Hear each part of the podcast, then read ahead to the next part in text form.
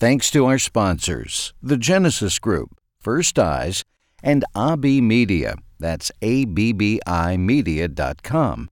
They host my website, thecountrywriter.com, where you can send me a message or you can buy one of my books. This week, Miss Sled. Each Christmas Eve in the 1960s, my sister and I would take a ride in my grandmother's sled. Like most grandmothers back then, her sled was a Ford Country Squire station wagon that was about the same length as an aircraft carrier and came complete with fake wood paneling on the sides. My dad wasn't the kind of guy who wanted to wait until Christmas morning for Santa to visit, so my sister and I would hop in the station wagon with our grandmother and we'd go look for Rudolph's twinkling nose in the skies. My grandmother would instruct my sister to take her post in the back seat on the passenger side, and I was told to man the post on the driver's side of the back seat. We were told that this was strategic so that if Santa and his reindeer flew over, at least one of us would see them.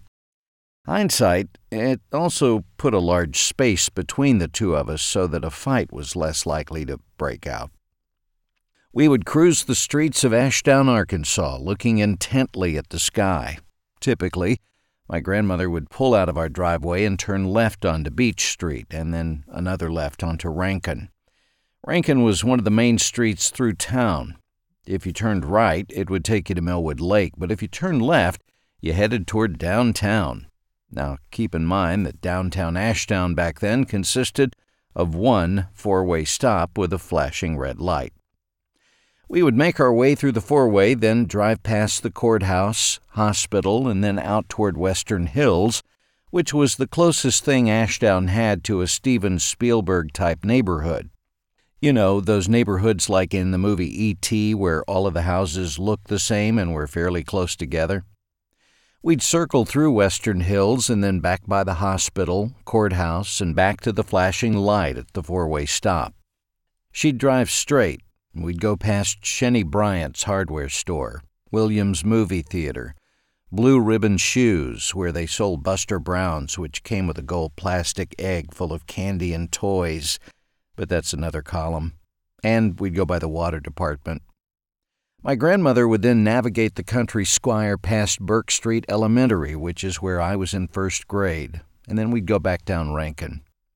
She'd then turn into our driveway on Beach Street, Sometimes my sister and I would even wait until she came to a complete stop before we hopped out of the car and ran in to tell our parents we were certain we'd seen Rudolph's nose and that surely Santa would be there soon. But before we could say anything, we'd see all of the gifts Santa had left right there under the tree. We'd missed him. Dad would explain that old Kris Kringle had come and gone while we were out looking for him, and he was really sorry he missed us. But he did leave a message that if we wanted him to come back next year, we needed to be good and to get along with each other throughout the year. Many in this story will not be here this Christmas.